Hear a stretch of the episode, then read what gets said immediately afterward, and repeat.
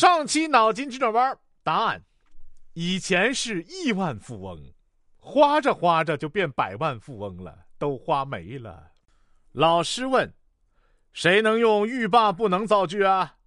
小明说：“我家没有浴霸，不能洗澡。”孩子，你反应真快。嗯，说这个隔壁一同学啊，听老师讲课，当老师讲到大洪水把地球上生物全淹死了的时候，他就问老师：“你确定？”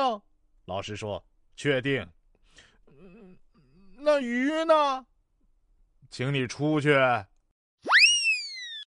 说上课的时候啊，我正津津有味的玩手机，突然坐在窗子边的同学喊：“注意啦，校长来啦！”我连忙把手机藏好，然后清了清嗓子说：“哎，同学们，今天我们讲第三章。”不不，那你等等会儿，等会儿，我才反应过来，你你是老师啊？事实证明，体育锻炼对身体没有什么好处。不信你看，体育老师经常生病不来上课，但数语英老师不但不生病，还能帮忙代课。那是体育的事儿吗？那是锻炼的事儿吗？那是身体健康不健康的事儿吗？具体啥事儿不解释。嗯，所以哥们儿说啊，他初中老师总是给他安排漂亮女生做同桌，他内心还挺感谢老师的。结果毕业的时候，老师才告诉他原因，说是那样才能防止漂亮女生早恋。防止早恋。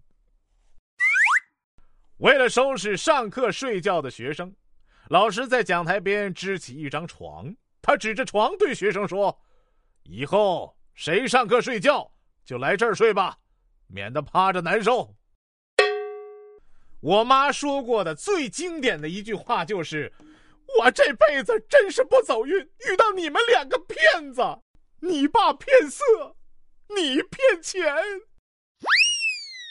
呃，晚上跟老妈坐一起看电视，老妈说：“你把手机给我玩一下。”嗯，解锁，解了。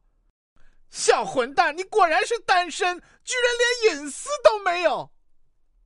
嗯。本期脑筋急转弯问：医生给了你三颗治疗智商的药丸，要你每半小时吃一颗，请问吃完需要多长的时间呢？